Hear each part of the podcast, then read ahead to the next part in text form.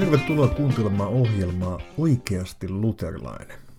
Minä olen pastori Joel Kerosuo ja tänään on tarkoitus yhdessä pähkäillä, mitä se luterilaisuus oikeasti oikein on.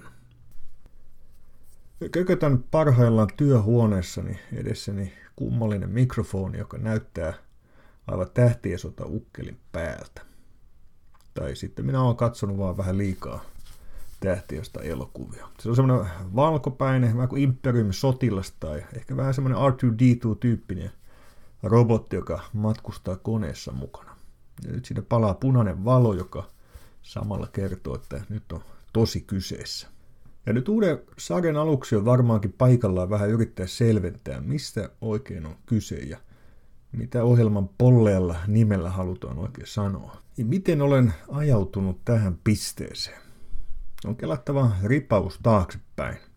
Nyt en lähde liikkeelle muinaisista foiniikkialaisista, enkä aio kiusata sinua yksityiskohtaisella elämänkerran kuvauksella. Mutta varmaan joku sananen on paikallaan, että miten tähän on ajauduttu. Nyt oma taustani on se, että olen nimellisesti ollut pitkään luterilainen. Ja oikeastaan kasten maljasta saakka. Samalla lapsuuden ja nuoruuden päivinä juuri syvemmin hengelliset ja teologiset kysymykset vaivanneet. Muistan, kuinka hieman häpeillen alakoulun joulujuhlassa laitoi kädet ristiin joulukirkossa ja toivon, ettei kukaan kiinnittäisi asiaan mitään huomiota. Jotenkin se hävetti, enkä oikein ymmärrä miksi, mutta täytyy ihan kourat kuitenkin ristiin laittaa, olihan kristitty. Sitten elämän myllerryksien kautta vasta myöhemmin tarttuin Raamattuun. Sen kautta avautui valtava määrä asioita, joista oli aiemmin ollut täysin pimennossa. Valtava määrä myös kysymyksiä, miten tämä jäi tai tuo pitäisi ymmärtää, mitä tuossa ja tässä Raamatun kohdassa, mistä siinä oikein on kysymys. Seurakunnan yhteydessä koin olevani kuin untuvikko. Valtava määrä janoa ymmärtää ja samalla suuri valtameri, josta ei oikein tunnu saavan otetta. Ja samaan aikaan puski vastaan jo monenlaiset opinkysymykset. Kaiken sen etsinnän ja sekavuuden keskellä törmäsin kristittyihin, jotka sanoivat vaikkapa, että ei sinua ole vielä kastettu ja ei se lapsikaste mitään ole. No mitä oikein vastaisin sellaisiin väitteisiin? Tajusin, että asian paneutumattomana, miten aseeton oli vastaamaan. En tuntenut Raamattua, saati sitten kirkon historiaa ja sen piirissä käytyä keskustelua. Samalla tämän sisäisen levottomuuden kautta nousi vahvasti esiin ajatus, että minun on selvitettävä, mistä on kyse, mitä se luterilaisuus aivan oikeasti on. Koska pian sain havahtua myös siihen, että luterilaisuuttakin on monenlaista sorttia. Ja vähitellen avautui ainoastaan luterilaisten, luterilaisen kirkon sisäiset kiistat, vaan oikeastaan koko klassisen kristinuskon sydämessä ja reunoilla olevat kiistelyt erilaisista kysymyksistä. Kaikki nämä tunnustuskuntien erityisopit ja erilaiset korostukset, miten saada otetta siitä kaikesta. Ja joskus se on ollut ahdistavakin kysymys ja usein kuitenkin myös innostava todellisuus. Siis jotakin sellaista, johon on saanut herätä palo. Ja nyt sieltä nuoren miehen ahdistuneesta kysymyksestä asti on ollut ikään kuin valtava jano yrittää ymmärtää, mistä on kyse. Ymmärtää Jumalaa, miten ymmärtää kirkkoa ja sen historiaa, kaikkia näitä kiistelyitä ja ristiriitoja. Miten ymmärtää luterilaisuutta. Ja miten kirkko on kulkeutunut alusta saakka ja miten se on ajautunut tähän pisteeseen. Ja tällä matkalla on joutunut usein myös kysymään, mitä on oikeasti kirkon elämä ja mitä on olla oikeasti luterilainen. Ja onko luterilaiset ikään kuin kalibroineet sen tai sen kysymyksen oikein. Ja siksi tämä ohjelman nimi, se voi toisaalta kuulostaa jonkun korvaa vähän raflaavalta. Kiipääkö se nyt johonkin norsunluutorniin ja julistaa sieltä, miten kaikkien tulisi ajatella? No ihan siitä ei nyt varsinaisesti kyse, vaikka on ollut tullut niinkin rajalinjojen vasta, jossa joutuu huomaamaan, ettei voi kulkea samaa suuntaa kuin moni muu. Yksi erikoinen piirre onkin, että itse monien kamppailujen ja kipuilujen ja tutkailun jälkeen ajattelen, että olen saanut löytää aivan perinteisen, hyvin yksinkertaisen ja rauhallisen luterilaisuuden. Ei säyseään, alistuvaista, mutta rauhallista sikäli kuin minusta riippuu. Mutta erikoiseksi sen tekee, että mitä enemmän opintojen myötä on saanut syventyä uskonpuhdistuksen perintöön, saanut löytää Kristuksen evankeliumin kalliopohjalle ja mitä enemmän on saanut löytää Kristuksen kirkon kestävälle perustalle, niin joskus tuntuu, että sitä radikaalimmaksi sitä omassa ajassaan on muuttunut ja usein myös luterilaisten keskuudessa. Ja joskus minultakin on kysytty, että oletko fundamentalisti? Tähän minä vastaan, että en ole fundamentalisti. Olen hyvin rauhallinen ja perinteinen luterilainen. Ja yritän parhaani mukaan rakentaa pastorina myös sille perustalle, jonka varassa kirkko on aina rakentanut. Ja jos se sulkee tässä ajassa jotkut ovet, niin olkoon sitten niin. Paljon enemmän minä hämmästelen heitä, joilla on uskallus rakentaa sellaista kirkollisuutta, jonka ytimestä puuttuu Jumalan sanan valtuutus.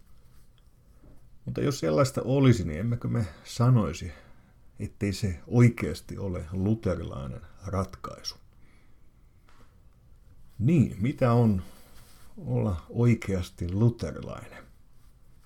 Samalla ohjelman nimeen voi välillä laittaa kysymysmerkinkin, sillä monessa asiassa on riittänyt ja riittää tutkittavaa ihmeteltävää. Että mikä on Kristuksen kirkon oikea tie ja mitä luterilaiset jostakin asiasta oikein opettavat. Joskus olen joutunut erityisesti nuorempana itselleni selvittämään, että olenko itse oikeasti luterilainen. Se on ollut pitkä, mutta antoisa matka, kun joutuu kyseenalaistamaan perustansa. Ja tätäkin kysymystä olen joutunut selvittämään itselleni erinäisissä kysymyksissä. Ja siksi tässäkin ohjelmassa tulemme pysähtymään myös sellaisten kysymysten ääreen. Kuin vaikkapa mikä on luterilaisuuden suhde roomalaiskatoliseen kirkkoon tai ortodokseihin. Miten luterilaiset suhtautuvat vaikkapa vapaisiin suuntiin ja niin edelleen. Ja edelleenkään ne kysymykset eivät ole vain historian havinaa, vaan ajankohtaisia kamppailuja monille. Ja samalla myös tuskallisesti joskus joutuu näkemään, että, että ihmisillä on kummallinen käsitys luterilaisuudesta, jonka he sitten päätyvät torjumaan ja luulevat, että sen vuoksi täytyisi vaihtaa kirkkokuntaa. Siis joskus ihmiset tekevät hätiköityjä ratkaisuja, eivätkä tunne, mitä oikeasti on luterilaisuus ja Kristuksen kirkon evankeliumi. Niin, kysymyksiä pähkäiltävää riittää. Miten me näemme Paavin tai Neitsyt Marian, miten me näemme sen ja sen hengellisen suuntauksen? Mikä erottaa oikeasti, minkä me vain luulemme erottavan? Tai mitä pidetään luterilaisuutena, mutta ei sitä välttämättä ole? Tai missä Luther ei ollut oikeasti luterilainen? Niin erikoiselta kuin toteamus ehkä kuulostaakin. Ja miten tulisi nähdä luterilaisuudessa erilaisia painotuksia? No karkeastihan siitä voi hahmotella kolme opillista linjaa. On ensimmäinen linja, joka painottaa Raamattua ja sen merkitystä opillisena normina. Toinen linja korostaa sen lisäksi voimakkaasti Lutherin omaa tuotantoa ja toimintaa. Kolmas linja painottaa luterilaisia tunnustuskirjoja ja luterilaista identiteettiä. Ja silloin esimerkiksi Lutherin itsensä lausumille ei anneta niin suurta painoarvoa kuin tunnustuskirjoille. Samoin tässä sarjassa pysähdymme usein sen olennaisen tärkeän kysymyksen ääreen. Ja se kysymys on, miten luterilaiset näkevät kirkon historian? Miten me näemme kirkon jatkuvuuden? Miten kaikki on kulkeutunut sieltä alusta saakka meidän päiviimme? Miten me näemme kirkkoiset? Milloin kirkossa mentiin mönkään ja missä vai mentiinkö? Ja näitäkin kysymyksiä joudumme ja Ja saamme kysyä tässä ohjelmassa tulevissa jaksoissa. Samalla on tunnustettava, että ajatus kaikkien näiden lukuisten teemojen käsittelystä tuntuu innostavalta. Samalla välillä vähän rimakauhu meinaa iskeä. Sitä katsoo taas kuin untuvikkona sitä valtavaa teologian valtamerta ja sen kysymyksiä. Mutta väyliä ja suuntaviivoja kyllä voi hahmottaa ja etsiä ja löytää, kun yhdessä asioiden äärelle pysähdymme. Ja samoin tämän ohjelman ja ajatus siitä on kuplinut sisällä jo aika pitkään. Monta kertaa olen laittanut idean pois ja ajatellut, että joku osaavampi tehköön. Mutta kuuntelin hiljattain isosta maailmasta rapakon takaa pastori Jordan B. Cooperin podcastia nimeltä Justin Sinner, jota suosittelen kyllä suurella lämmöllä. Ja usein sitä kuunnellessa on tullut ajatus, että jotakin tällaista tarvittaisiin suomeksikin.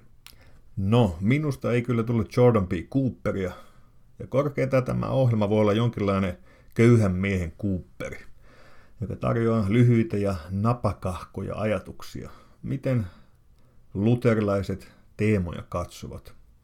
Sillä ajatus on pitää ohjelmat myös riittävän lyhyinä. Se pakottaa itsessään jo tiivistämään ja, ja etsimään olennaista. Ja samalla on suuremmat mahdollisuudet olla ilman ulkoisia häiriötekijöitä, sillä tässä huippukalliissa studiossa työhuoneessa niin voi milloin tahansa alkaa remu ja rellistys, sillä lapset on koronan aikaan kotona ja parhaillaan hiekkalaatikolla. Nopeus on siis valttia. Niin eräs kollegani usein toteaa, että jotkut pastorit osaavat sanoa vaikeatkin asiat yksinkertaisesti, kunhan itse taas osaa sanoa yksinkertaisetkin asiat vaikeasti. No, tähän monilla on taipumusta ja vaikeaselkoisuus varmaan on omakin tauti. Ja kuten lähipiirini usein muistuttaa, kun erehtyy kysymään jotakin, että ihan sellainen lyhyt tiivistys riittää, kiitos. Ja rajattu aika toivon mukaan hillitsee siten, että yksittäiset ohjelmat pysyisivät riittävän lyhyinä. Jos siis Jordan B. Cooper olisi vähän kuin luterilaisten podcastien Porsche, niin tämä ohjelma on ehkä nuhjuinen ja kolhiintunut Honda Suomen kutostieltä. Sellainen, millä olen muutenkin viime vuodet ajellut, mutta se on osoittautunut luotettavaksi. Ja voi toivon, että myös tämä ohjelma voisi ajaa asiansa. Ei siis auta. Olen maalannut itseäni vähän kuin nurkkaan. Olen onnistunut möyhimään tätä visiota niin paljon ja puhunut siitä niin monen kanssa, että enää ei ole mahdollisuuksia paeta. Ja nyt kun minulla on edessäni tuo hämmentävä Tähtien sota ukkelin päältä näyttämä mikrofoni, ja kollega näytti vielä alkuun tekniset ohjelmat, niin jo alkaa tekosyyt loppua. Ei auta kun käydä kohti uusia seikkailuja. Ja tällä kertaa seikkailut pysyvät teologisissa kysymyksissä ja kirkon elämässä, mutta sitäkin tärkeämpiä ja usein mielenkiintoisempia ne ovat. Ja jotakin, jotka ovat selvittämisen arvoisia. Ja niin aikanaan sanottiin, että vaikkapa levyllä on mies, ääni ja kitara, niin tämä menisi varmaan osastoon mies, mikrofoni ja pohjata uteliaisuus kirkon elämää kohtaan. Tervetuloa siis mukaan kuuntelemaan ohjelmaa Oikeasti Luterilainen.